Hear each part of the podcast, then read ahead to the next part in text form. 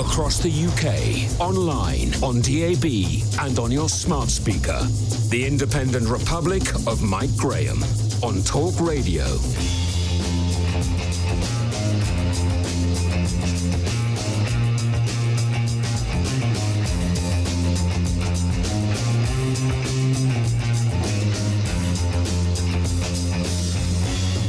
Morning and welcome to the Independent Republic of Mike Graham right here on Talk Radio. We have entered a new era, ladies and gentlemen, and you're going to need to brace yourselves for a wave of a citizens' revolution. But this is no ordinary revolution. This is the one where the overprivileged champagne socialists and various ne'er-do-well agent provocateurs attempt to change society and bend it to their warped ideology. I am, of course, talking about the lefties. And there is only one question to ask this beautiful morning uh, in what is a very, very lovely uh, day in London. Has the left gone absolutely stark staring bonkers mad? I offer you several examples of how their wokeness is now poisoning every facet of our lives, how the vile trolls on Twitter have been piling onto the account of Yorkshire Tea in an attempt to convince anyone and everyone to boycott the company. Their reasoning? The new Chancellor, Rishi Sunak, had the temerity to pose with some Yorkshire tea bags, just like Jeremy Corbyn did and they've gone completely off the scale nuts. Yesterday, Laurence Fox admitted defeat to the lefty maniacs who effectively curtailed his ability to work as an actor, uh, and he blames Equity in particular, the actors' union, for let's not forget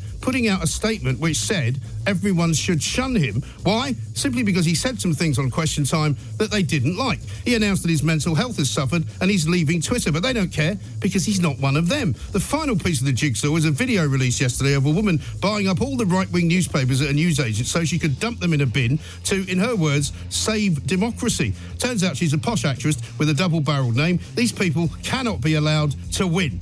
Join me, please, this morning on the Independent Republican, Mike Graham. We want to hear from you, of course, as well, uh, because you are the voices of common sense. I'll be talking to Christopher Snowden from the Institute of Economic Affairs, who will be, I'm sure, just as incandescent as I am about this. Except, of course, what we don't do is try and get everybody fired. 0344 499 1000. Later on, I'm joined by Donald MacLeod, columnist and promoter from Glasgow. He'll be telling me what he makes of the SNP's latest problems, because they've got plenty of them, and why he's not buying an electric car anytime soon. You know the number 0344 499 You're listening to me and watching me live on YouTube, where we are streaming right now. We are the fastest growing radio station in the world. There's a very good reason for that, because we ain't woke. This is Talk Radio. Mid morning with Mike Graham. Talk Radio. Now, if anything personifies the most ludicrous aspect of what, as Julia Hartley Brewer just described as the kind of guerrilla tactics of the hard left, it is this nonsensical campaign to try and get everybody and anybody to boycott Yorkshire tea. Why? Uh, because Rishi Sunak actually posted a picture of himself holding a big bag of Yorkshire tea because guess what? He's actually an MP from Yorkshire. He also happens to be not a white person. Now, can you imagine the outrage that would be set upon anybody uh, who was on the right side of politics, and I use that word in all senses of it, um, basically having a go at somebody uh, of an Asian persuasion? You'd be told you were a racist. You'd be told everybody knows why you're criticising them. The world has gone mad. The left has gone mad. And it's time for those of us who are not mad to call them out. Let's talk to Christopher Snowden, uh, who is, of course, from the Institute of Economic Affairs. Chris, a very good morning to you. Morning, Mike. Thank you very much for joining us. Um, I've decided we've just basically reached peak craziness, and it's time we stopped ignoring it, and it's time we started uh, talking about it. Well, I think you may have a point there based on this Yorkshire tea story yesterday, which Yeah. really was genuinely deranged. I mean, Twitter has allowed a voice to a lot of people who we would previously probably be uh, blissfully ignorant of. Yes. And I dare say there are plenty of people on the sensible left who are holding their head in their hands when they see these people kind of representing uh, left-wing politics. But um, the examples you give there are all, are all good ones. I mean, I could also add into the mix. I don't know if you saw the video of the um, lady asking a question of Rebecca Long Bailey. Uh, her, um, oh, is this the one about the traitors in the northeast? yeah, Yes. all that kind of stuff. Yeah. Um, I mean, this this does nobody any favors. It doesn't do the left any favors. Um, I, I don't think it does their own mental health uh, much good either. Um, I think what it comes down to is it's a bit of a cliche, perhaps, but it's often said that the right think that the left are mistaken, whereas the left think that the right are evil. That's And very true, isn't it? that, and if you're in an echo chamber where everything is the fault of the Daily Mail and the Sun, um, then you can see more or less how you could get steamed up to this kind of level, particularly if you're kind of on the borders of mental health. well, exactly. With. And also, people say that, you know, this is not the regular Labour Party. This is, of course, you know, the kind of, you know, military wing, if you like, of the Labour Party. But actually, if you remember back to the days immediately after the election result, which Boris won uh, with a magnificent 80 seat majority, a lot of Labour MPs uh, who did win their seats, some who lost, actually said uh, that the people were somehow brainwashed by the media. I mean, that was one of Jeremy Corbyn's lines. So, so it's not right to say that this is not being fed by the mainstream party. Yeah, and it's it's a bit of a cul-de-sac for them to go down to to, to, to blame the media. I mean, the, the Sun, the Mail in particular, have been the uh, scapegoats for uh, left-wing defeats for many many years yeah. now. Um, but they seem to kind of get the supply and demand the wrong way around. I mean, if uh, the, the, the, Sun, for example, when, when Rupert Murdoch took it over in around about 1970, it was originally a Labour supporting paper. Yeah. It was a Labour supporting paper under Blair again. Yes. Um, they tend to reflect the views of their readership rather than try and enforce views upon their uh, readership. Exactly. So there is a constituency, very obviously, for the kind of politics that um, the, the Sun the Mail broadly espouse. Yeah. And if there was more demand for the kind of politics in the Daily Mirror and the Guardian, then they would be the biggest selling papers in the country. But they're they're not. So you're really shooting the messenger when you go after the, the tabloid press, uh, which which is of course you know uh, of um, less and less importance as uh, as the years go on. And it's things like Twitter and social media which become more important. And these guys are extremely active yeah. on it. But we saw in the election that Twitter is no and is, is no barometer at all of uh, general feeling about politics in the country. Well, exactly right. And I mean, I think it would be very, very difficult to make a case for any newspaper endorsing any prime minister or any future prime minister and actually making that uh, making that win uh, because the, the, the video that I referred to earlier, I think we're going to listen to a little bit of it here. The video that I was referring to earlier uh, shows a woman uh, basically dumping, buying a load of newspapers in the newsagents, and I believe it's on election day because it looks as though from the headlines that the papers are all endorsing Boris Johnson. Let's have a listen to this. And into the bin we shall throw the Daily Tory Graph. And into the bin, holding it at arm's length so I don't get cancer, the Daily Fail.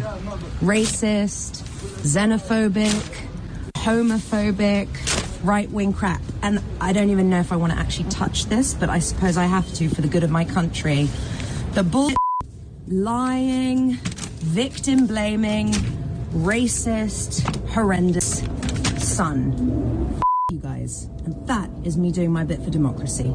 Yeah, how'd that work out for you, dear? Uh, it didn't work out too well because uh, they lost, and it turns out as well, uh, Chris, that you will come. It will come as no surprise to you uh, that apparently this woman uh, has been discovered uh, by some people as she's an English actress, she's an activist, she's a writer, she's a director. she votes in the BAFTA awards. Apparently, um, you just can't make it up, can you?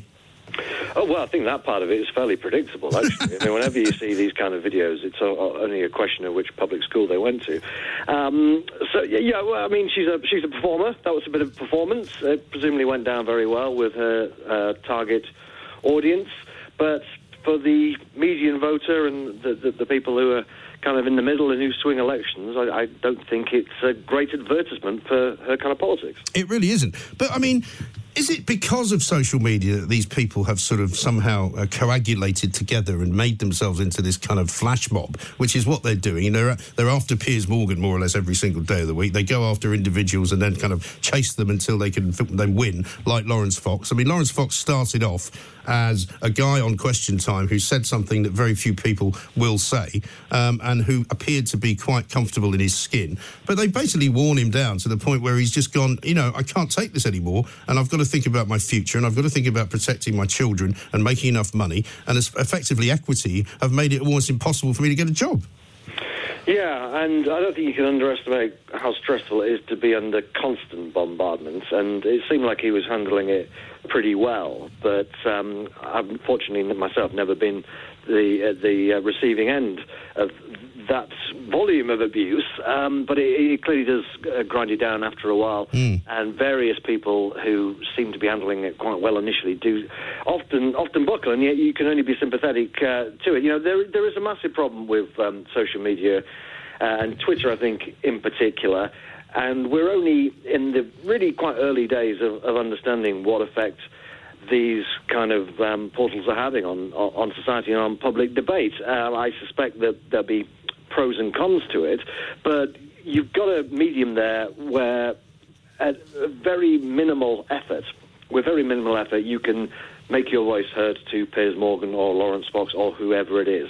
And there is a performative element to it where you are trying to impress the in group.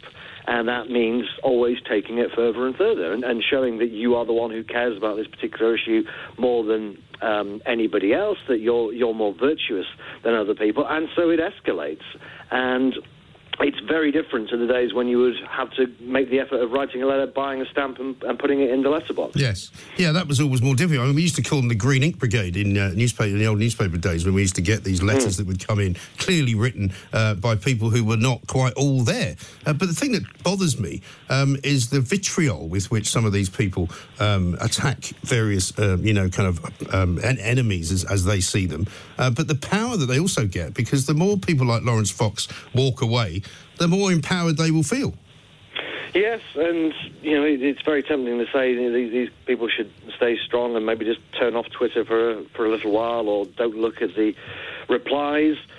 Um, but yeah, I can only imagine what it's like to be getting tens of thousands of abusive emails, threats, yeah. threats to your family, um, all that kind of thing. We right. see it on a on a literally a weekly basis now. There's usually at least one of these kind of incidents. Uh, one of the kind of uh, hate hate mobs going after a particular person uh, every week. They are nearly always on on the right, although there are some exceptions. And I dare say people like Owen Jones get a huge amount of abuse as well. This is not entirely a left wing thing by any means, but it does seem, um, for various reasons, that it has been the left.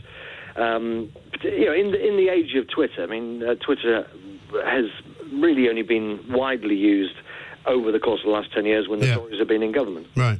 And I think the other thing to remember, and you're right to, to, say that Owen Jones gets a lot of abuse as well, and of course there was a recent court case where he actually was attacked, yeah. and, and nobody would want to see that in any situation for anybody, regardless of what their beliefs are. But I don't see anyone from uh, any other side apart from the left who try to actually shut down conversation, who try to make out that you shouldn't be talking about these things. In the case of Laurence Fox, you know, he espoused one or two views which were certainly not extreme and which are held by many people in this country, he's been forced basically off the TV as a result.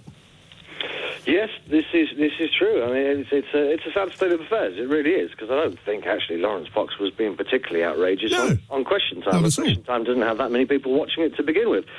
So, um, you know, I think these people are always looking for um, an enemy, looking for a target, and once they find a target, they tend to build that person up um, to be uh, a, a, much more um, you know, out, outspoken and extremist figure than they actually mm. are in, in practice. But I, mean, I don't see any solution to this. You know, I'm in favour of Twitter. I, I, I, think a lot of the problems come from people having anonymous accounts, but I wouldn't be in favour of um, what Diane Abbott has suggested, which is that nobody should be allowed to speak anonymously on Twitter, because I, I, I do see legitimate reasons why uh, some people. Well, people defend uh, their anonymous accounts by saying, "Oh, well, the thing is, if I had a, uh, my name attached to it, then I might be in danger of losing my job because of some of my views."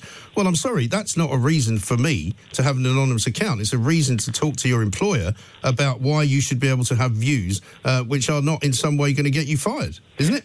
Well, I don't know. I mean, because that could work, you know, both ways, couldn't it? I mean, if, if you're working in the NHS, let's say, yeah. and you have conservative opinions, that will probably not make you very popular with many of your. Yeah, but that's wrong. And I so, don't know if it is. I mean, I just think that Twitter should probably have more features on there where you can delete replies, for example, right. Uh, and also when you can just uh, hide all replies from anonymous accounts. Yes. Or, something like that. I mean, I think there is a lot more Twitter could do without actually blocking people, without creating criminal offences, just to allow people to have more control over what they're seeing and who's replying to them. Because there are so many sock puppet accounts out there. A very large number of anonymous accounts are, are people who've been banned before. They're, they're trolls. They're up to no good. Yeah. And I, I don't think that uh, the solution is to get rid of anonymous accounts. But they always get around it. Because there are, there are definitely there is a call for it for, for some people, perfectly legitimate reasons, mm. whistleblowers and so on. But I think someone like Laurence Fox should be able to go on there and change their settings so that they can block out all the, the filth and rubbish. Yes, absolutely right. I mean, you and I spoke on, on the off-air show last week about the, the problem with uh, with the way that, the, that some of social media operate operates. And I mean, I, I take your point that you don't want to necessarily give control only to certain people, but by the same token, you know, you must get quite a bit of abuse as well because, of course, you p- position yourself on the right of a lot of arguments. You're also um, always being uh, asked and demanded of as to where you get your money from, uh, where's the funding coming from, and all of that. You know, there is a very, very um, completely biased way that the, the, the social media system seems to work. I'm not sure if he's biased by the social media people. I just think that there are a, a huge number of very angry lefties around who Why are they so um, angry? don't seem to have a lot to do in the daytime. Is it because they keep losing? Well, yeah, I mean that's bound to make them angrier than the people who are winning. I would, I would have thought. But also, they seem to have an enormous amount of time on their hands. I mean, That's they all also seem, true. for example, to be able to watch Politics Live, which is a daytime politics Right. program watched by a couple of hundred thousand people. But as soon as um, any of my colleagues are on there, they're, they're straight at the end of. Uh, But do you remember? I mean, you remember the old days, I'm sure, when Alastair Campbell was running the world, and uh, he would get people to phone in to radio shows um, who were kind of, as you say, the equivalent of a sock puppet account on Twitter, where they were basically, um, you know, sort of Labour apparatchiks who would make out that they were just members of the public. I'm sure that still goes on, but it seems as if it's moved now and, and kind of multiplied into hundreds of, of fake accounts and hundreds of people who can join in on a kind of a mass trolling episode.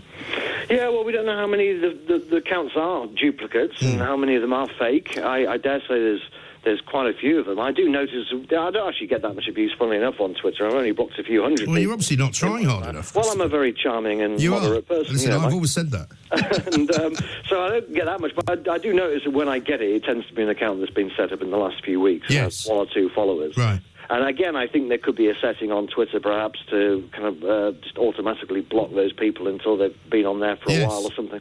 Yes, they could be a lot cleverer about it. But in the meantime, Christopher, uh, what would your advice be to people who are getting attacked on Twitter? I mean, because rather than um, just giving in, which I know some people do just because it's, it's better for them, um, I mean, what's your advice?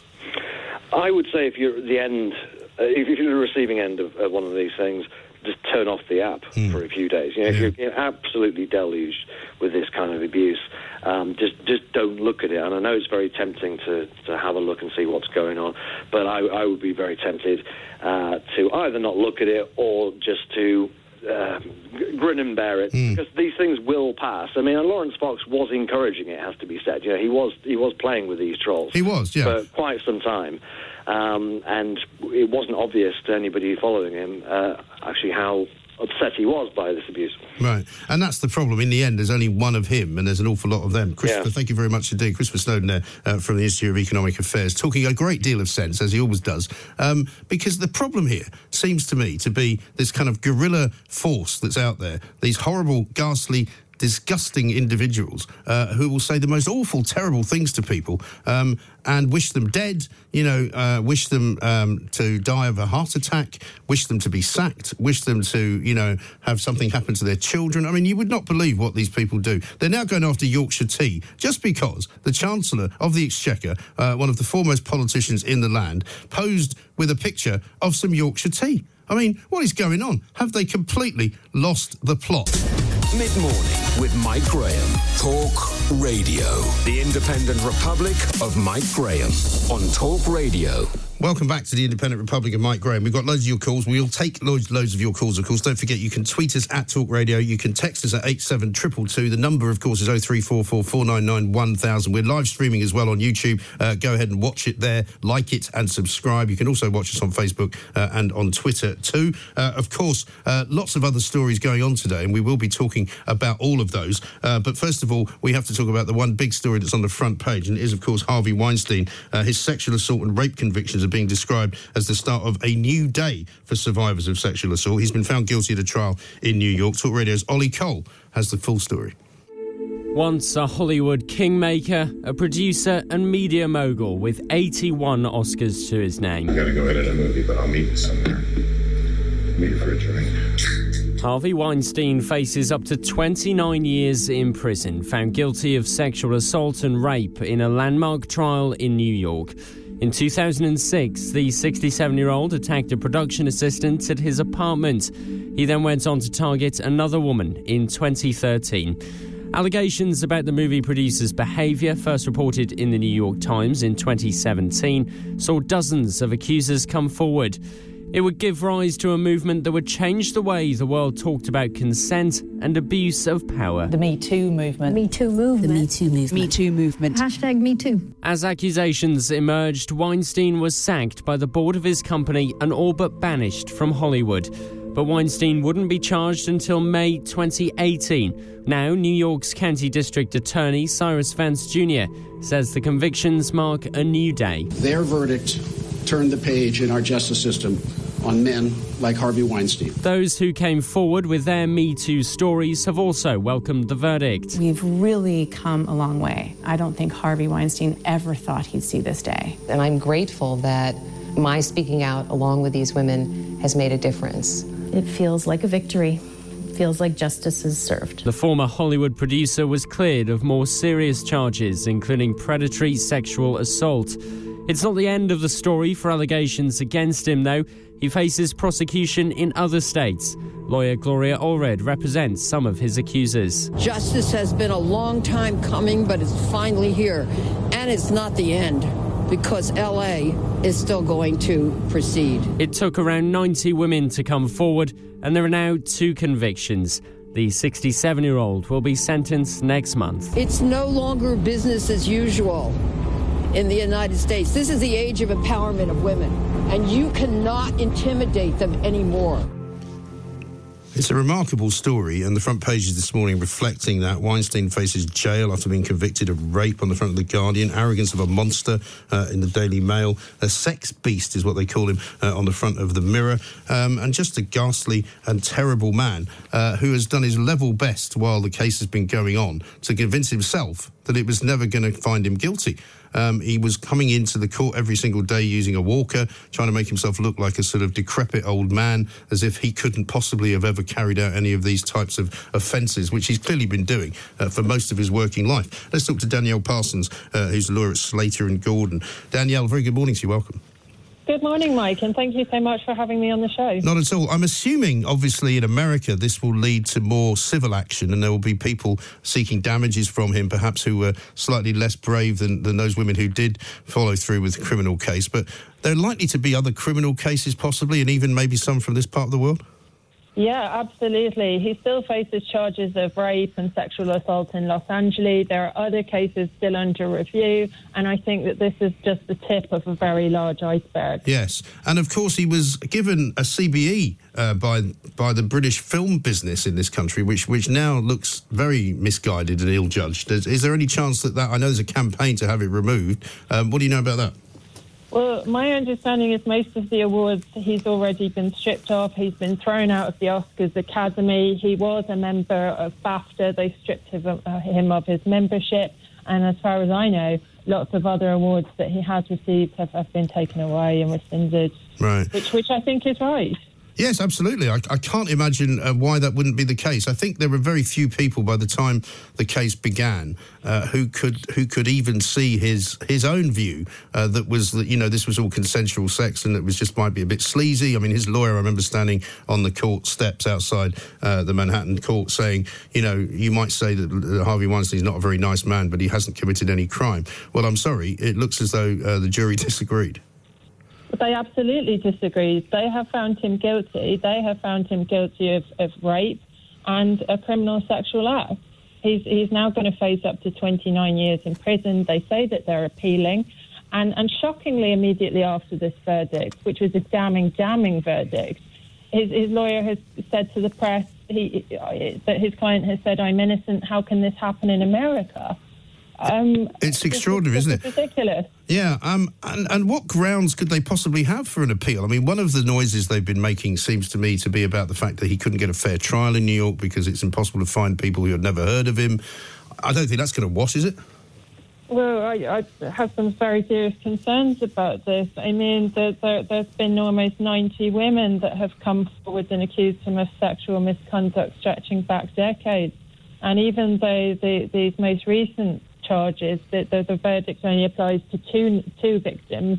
Six six witnesses were involved in in, in this yeah. in this court proceedings. Yeah. And the judge has been, ordered him to jail immediately. I mean, this is a monster. This is a very dangerous, dangerous man who has abused his position And, you know, perhaps most worst of all is that he seemed to get off on this, Hmm. this, this power and control and abusing people that he knew were, were, were unlikely to, to challenge him. And Yeah. it has been like climbing a mountain for these victims to come forward and bring this case and, and try and speak out and be heard at all. And I mean, as much as he is clearly a, a very sick individual, um, a sex beast, as they call him in the mirror, I don't think that's wrong. Um, it's it's hard to imagine that he's the only one that behaved in this way. Absolutely not. Again, I think that we need to be looking at all situations where there is this power dynamic and there are these, you know, extremely powerful people in these positions, in very senior positions in all organisations. I think we need to be scrutinising them, scrutinising their behaviour and the impact that that might be having on, you know, subordinates, more junior colleagues, and so on. I mean, these were people these two women were working with him. Yeah. So, I mean, one was his production assistant, who's clearly much more junior to him, and then the other was an aspiring actress. And do you think actress. The fact that, that she's an aspiring actress is is an interesting um, development in a way? Because obviously there's pictures of him in the newspapers today uh, with a whole panoply of you know A-list stars from Hollywood. You know, as much as um, you can tell that some of them look a bit uncomfortable in the pictures, um, some of them don't. You know, Emma Watson, Julia Roberts, Amanda Seyfried, Jennifer Lawrence, Scarlett Johansson, Catherine Zeta-Jones, Kate Winslet. You know, here he is pictured with all of them. He looks pretty creepy in a lot of the pictures, I have to say. Um, but it's interesting that, that apart from um, Annabella Sciorra, uh, very few of them have said much. Well, I, I, I, I, I'm not sure that it's the case that he attacked everyone, but certainly he attacked a very high number of people. I think it's for each and every woman to decide Sure. what I am and am not comfortable with. No, I get And that, but what I'm saying is, I wonder, I wonder how much of it was known, um, and and kind of nobody really had the had the ability, or or didn't feel as if they had the ability to take him on. Yeah, I, think that's that's that's an issue here in this in this situation. I mean, certainly Seth MacFarlane said that he made a joke sometime before 2017 when these these allegations first became more publicly known Right. and and came under the, the, the world scrutiny. That, that he did know because the friends had told him that he had harassed her. So, I mean, sometimes uh, people do, do know about these things. Yeah, But I, I think also victims shouldn't be pressed into coming forward before they're ready. And I think there's a lot of, of, of issues around what victim is ready to come forward and, and who is not. And I think that's probably a personal decision. And I, I think it would be wrong for people to be pressured to come forward and speak out before they're ready. Yes, in fact, I thought I thought it was very interesting how the judge described what he regarded as as rape, you know, and how it was almost a new definition, which I think a lot of people will will take an interest in, you know, in as much as it doesn't matter if um, if it wasn't complained about at the time, it doesn't matter how long ago it happened, it doesn't matter uh, whether the person uh, felt in some way pressurised, you know, this is still an offence and it can still be prosecuted. Well, absolutely, and I think that this is a really important area to be aware of around consent. I mean, put simply, it is someone who has not consented, and I think a, a lot of the time previously we've thought about victims fighting back and so on, and it's not necessary for victims to fight back because a lot of the time they're not able to. I think sometimes in the situation where you are being sexually assaulted, you just numb and you're not able to fight back and you're not able to say, get off me, and you'll feel completely powerless. Mm. And I think that's what's particularly evil about these kinds of crimes. They've rendered a victim powerless in many situations. Yeah, I don't imagine if you find yourself in that situation that you could really quite believe it. Apart from anything else, you're probably, you know, sitting there or standing there wondering what on earth to do. Well, well, yes, I mean, speaking from my own experience, it is a terrible ordeal to be sexually assaulted. Hmm. And, Yeah. and I've been in that situation myself, and particularly for a younger person, it is terrifying. It's very hard to even process what is happening to you and the fact that you're losing control over your body and, and somebody else is trying to take control of it. It's, it's, it's a horrible, horrible, frightening thing. And certainly some of the, the, the, test, the, the details of the testimonies I, I've read about the two women who, who were assaulted by Weinstein, I mean, it's, it's terrifying. One of them was locked in a, in a hotel room with him. She, she couldn't get out. Another said that he, he backed her into a bedroom, held her down on the bed, and forced himself on her. I mean, these are these are terrible crimes. Were you able to get to justice in your case? No, I, I, I, I, I felt unable to do anything at the time. Right. Again, I was powerless. And do you feel as though maybe because of this, perhaps there might be something you could now do? Um, not in the case that I was in. I, I, I was attacked by a man for the first time when I was 11 years old. Um, it's it's not at all possible for me to do anything about that now. I, I often think about it, and certainly in the wake of Me Too, it, it, it's something that, that, that I've had to think about some, some further. But uh, it's it's not possible to revisit that situation, and I'm sure that there's a lot of further victims out there who who who are you know unable to take action. But I mean, for those who feel empowered or for those who feel that they can, I think this is a real call to arms. And I think there's something extremely inspiring about the bravery of these almost 90 women who've been able to come forward and, and be heard. I absolutely agree. Danielle, so much uh, thanks for you coming on. Thank you very much for telling us that story as well. And, and hopefully, um, whoever it is that was responsible for that uh, will have somehow faced some kind of justice for something. But that, unfortunately, is the situation for a lot of women uh, in this world. And Harvey Weinstein going down for 29 years, I think, would be the best thing that could possibly happen uh, if it was in any way able to help just one person uh, who had been through something so awful. What an absolutely ghastly individual. It's that time of the year. Your vacation is coming up. You can already hear the beach waves, feel the warm breeze, relax, and think about work. You really, really want it all to work out while you're away. Monday.com gives you and the team that peace of mind. When all work is on one platform and everyone's in sync, things just flow wherever you are. Tap the banner to go to Monday.com.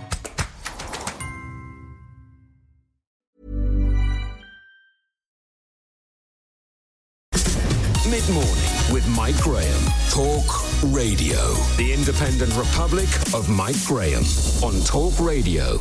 Welcome back to the Independent Republic of Mike Graham, the home of common sense. The only place you hear it uh, in many ways is here on Talk Radio because a lot of other places, all you hear is a load of old guff, the same old rubbish, the same old nonsense. Here we tell you the truth, the whole truth, and nothing but the truth. Chris says this As a caravan owner, Mike, I believe there isn't an electric vehicle capable of towing one. And that's over a million people who are affected. And Pete says the range of electric cars is simply not good enough and hybrid is best at present. Well, you say that, but hybrids actually are being now phased out by the government. I'm joined now by a man who doesn't have an electric car, and I can't imagine him ever having an electric car. Donald Cameron MacLeod of the Clan MacLeod. Hello there. Hello. How are you? Very good morning. Welcome to uh, civilization. You've yeah, come down. civilization with an you- electric car. Did you fly down here this morning? Yeah, I did indeed. Glasgow? I flew down from not from Glasgow, flew from Edinburgh into City. Okay. And actually managed to get on the tube and go the right way. Oh, well done. Did you see anybody with uh, any sort of coronavirus suits on anywhere? No, but I was sneezed a lot deliberately. You know, Well, like, it's a difficult thing, isn't it? It you- really you is. Go, Achoo, and everybody goes, what? I know.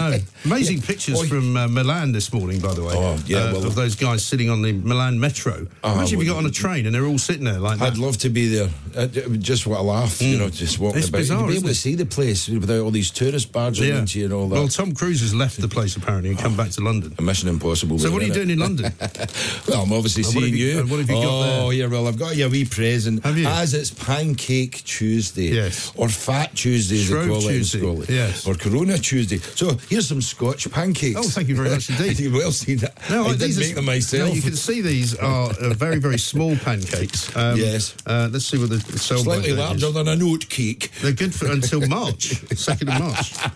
What's in them? Do you know I used to eat these when I was a child uh, with butter? Uh-huh. Just like you know, you wasn't. You didn't. You didn't need. put pan- you didn't golden need. syrup on Yeah, them. Yeah. Very nice. Well, thank you. That's very nice. there kind. you go. Fat Tuesday. Last time you came, you brought me a really nice bottle of wine from Portugal. So you I've- battered I've that. Did down. you keep it? I've obviously gone down in your estimation. You know, I'll be back down in March. I'll get you another bottle of wine. Now, listen, let's talk about electric cars because you're going to be hosting in Glasgow the, um, uh, the there's a World Climate Change Summit. Oh. Uh, now, apparently, some people said, why doesn't he put Nicola Sturgeon in charge of it? Um, but there's a lot of people who might say, well, she's not having a great time at the moment. Well, yes, uh, the SNP are not having a great time at all at the moment. Why? What's going on? Just, just, I think the big machine is moving, moving on them. They're making mistakes, as any government does. Uh, going, you know, after 10 years in power. Yeah. But overall, they've done a great job, I think. Um, you know, I think we mentioned earlier the Mhairi Black thing. You know, well, Mhairi Black was- is in trouble today. For those of you who don't know, she took a friend of hers who's a drag queen uh, who goes by the name of Flo Job. Apparently, What was Um, that? She uh, she took her into a primary school. Um, uh, where she did her thing. And as somebody's pointed out here, this is quite a good one. Rich says this a guide for anyone interested in joining the modern left wing. It is acceptable for a drag queen who threatens to punch women in the face to tour around a primary school. It is not acceptable for a Yorkshire MP to drink Yorkshire tea. That's kind of where we are, isn't it? Well, I well, you've got a, a, a, a Tory MP, Grundy from Leigh, dropping his pants in pubs and stuff like that. Yeah. there's there's worse 13 crimes. years that- ago. There's worse crimes. There's worse crimes, and Yeah. uh, Mhairi Black should be commended for being one of the youngest MPs to go into the House of Parliament. And she does, in general, talk a lot of sense. I think there was an error of judgment, certainly, on on this one. Well, she's know. defending taking this woman uh, uh, into the into the primary schools, this drag queen into the primary school, but there's a lot of people not very happy about it. Well, I, you know, I, I, you know, I'm a parent. I wouldn't, you know, want that happening at uh, primary school. I think it's up to parents to decide, you know, at what age their kids or the children uh, get indoctrinated or going to get told about the different genders and sex. The primary school seems a bit young for me. It I think it, seem- it it does lacks, it lacks common sense. But back to the cops 26, Yeah. which seems to be all lacking common sense. And there's people on one side saying, "Oh, it should be Boris uh, head sharing it," or Nicholas. It's happening in what, November, I- right? In November, but I Yeah. Hmm. think we should all just cool our jets a wee bit and actually look at what is going to happen in Glasgow know, Yeah. at that point. Where Is are there- they? Where are they talking about how well, it? down at the Hydro, SEC Hydro, and they're talking, you know, there's rumours. What's annoying everybody here, there's rumours two mile exclusion zone,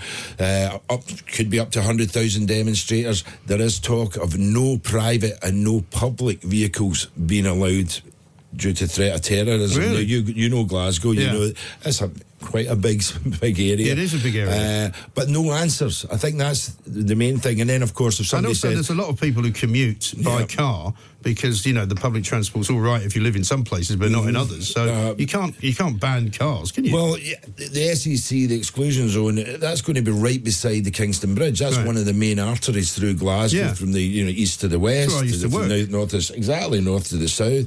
Um, shame they didn't have it then. you were working. Uh, well, I've never But been able to get it- there. It's just answers we need, and uh, you know. And who's in and- charge of it in in Glasgow? Is it the Glasgow City Council? Well, the the Glasgow City Council are obviously host, being part of the host city, Hmm. uh, host um, city, but they're not in charge of it. The government, the UK government, is in charge of it, and by that. It looks as if the police are in charge of Right. it, but what police are in charge of it, we don't know, because it's an international I mean, you've got police a, force. a, a, bunch of businesses up in up in Yeah. Scotland. You've got the garage, very famously in the middle of Sauchiehall Street. Um, I mean, as a business owner, presumably they're supposed to keep you in the loop. Well, we're all very worried as businesses. We we don't don't know whether it should be opening and welcoming them all the, the, the, the delegates in with open arms. Yeah. Or are we going to be excluded from going in? Is it going to become a no goes, Right. a no goes city? Uh, and of course, coronavirus was, you know.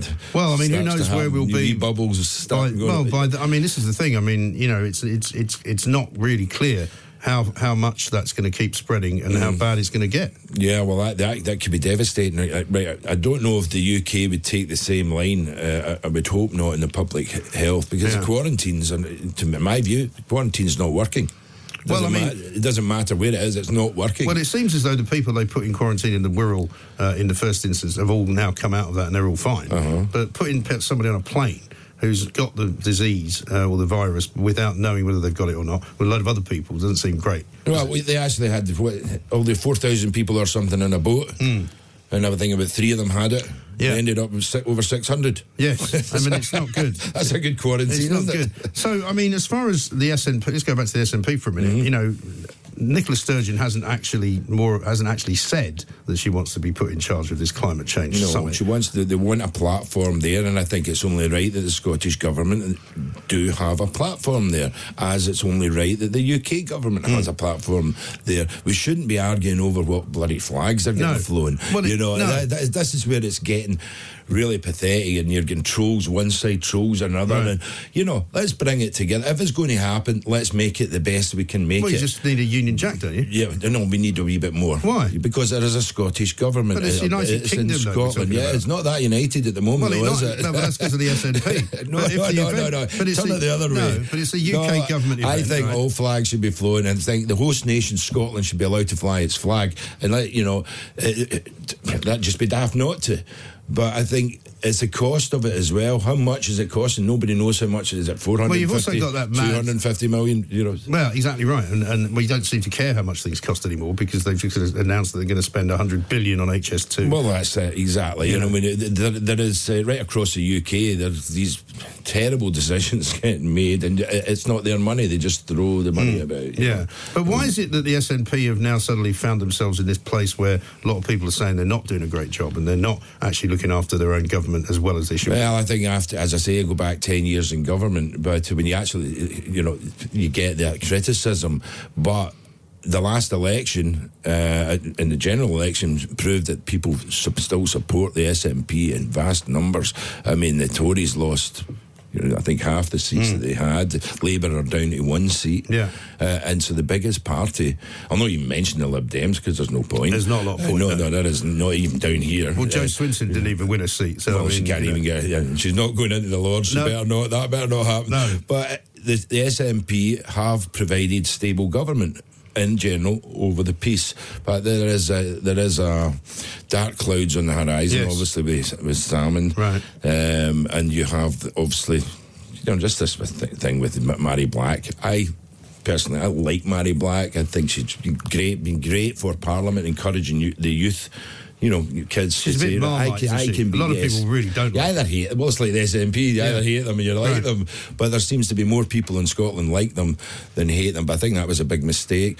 But uh, it, it's not looking great in the short term. But over the peace, people are staying loyal, even with all the flack with the Salmond. The vote percentage is staying above the fifty percent. Yeah, You but know. whether they'd win a second referendum is another story. Yeah, stay, another stay where you are because we'll we'll take a few calls and we'll talk about this some more. Uh, Donald MacLeod is here. We'll also talk about something he wrote about this weekend in his column, uh, which is post Brexit. You know, what's the what's the market like uh, for people coming to work and live not only in the UK uh, but in Scotland as well. Uh, this is Talk Radio. Back soon.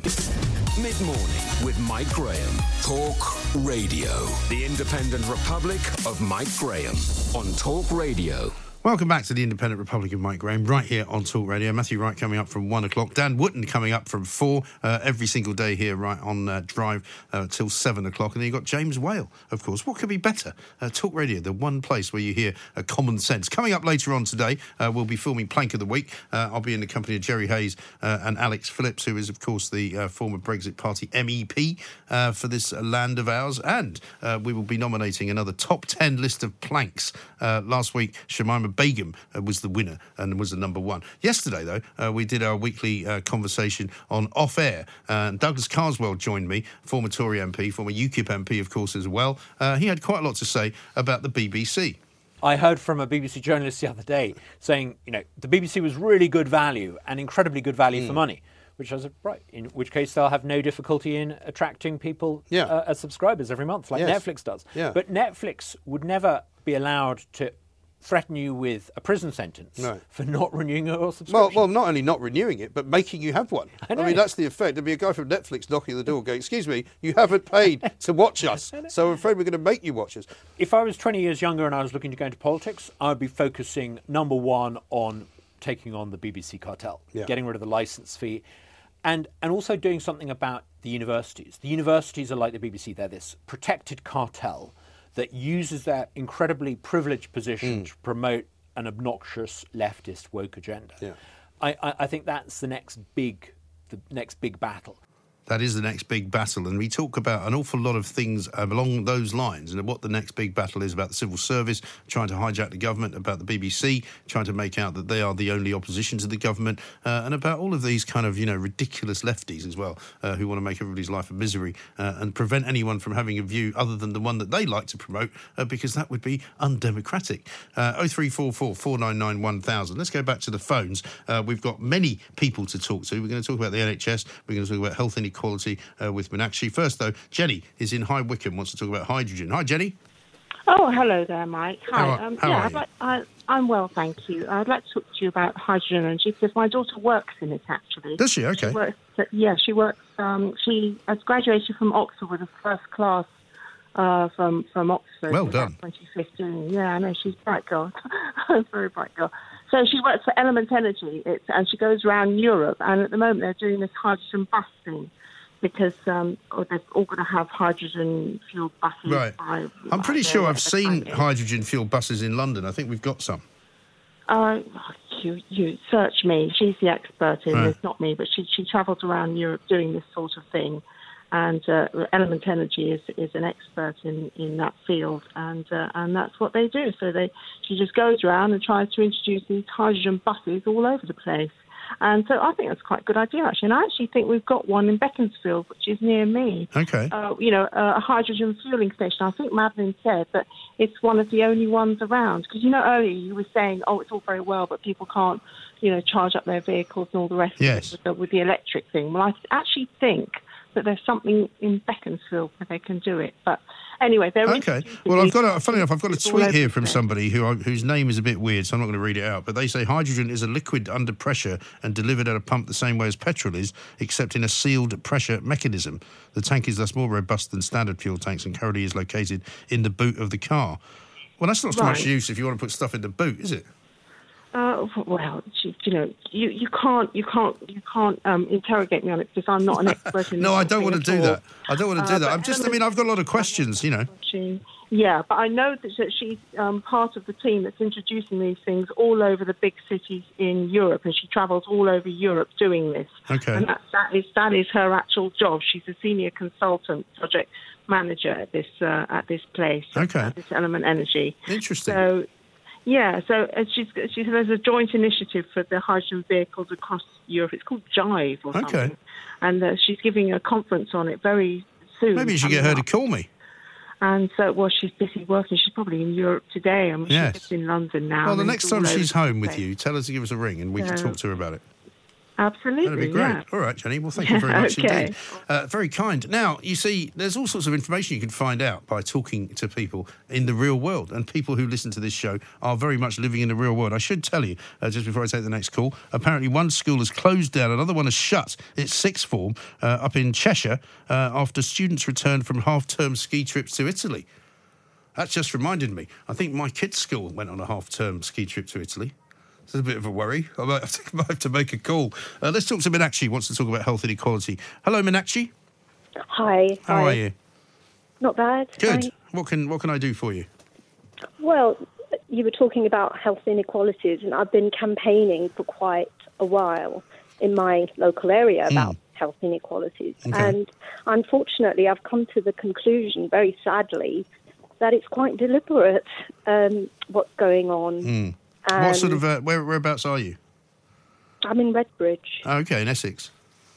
in Essex, Yes. Redbridge, Essex. Yeah, Okay. in Ilford. So, what have you what have Yeah. you found in your studies? Well, I I mean, it's not studies as well as going along to all the meetings and yeah, looking at their documents, etc., etc.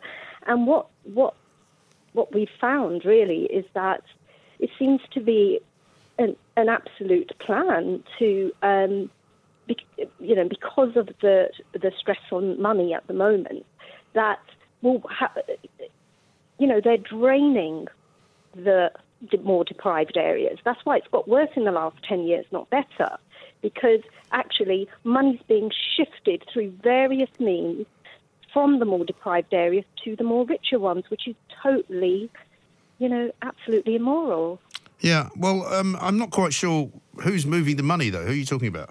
Well, well, if you And- think which about money? how, how, if you think about how money is allocated to the clinical commissioning group, because each borough, each area has clinical commissioning group. Hmm. For instance, in London, what they use is an algorithm, which is, you know, some sort of computer thing where they put in various factors and that determines how much money different areas get. Right. Now, You're talking about health areas, right, rather than actual local authority areas.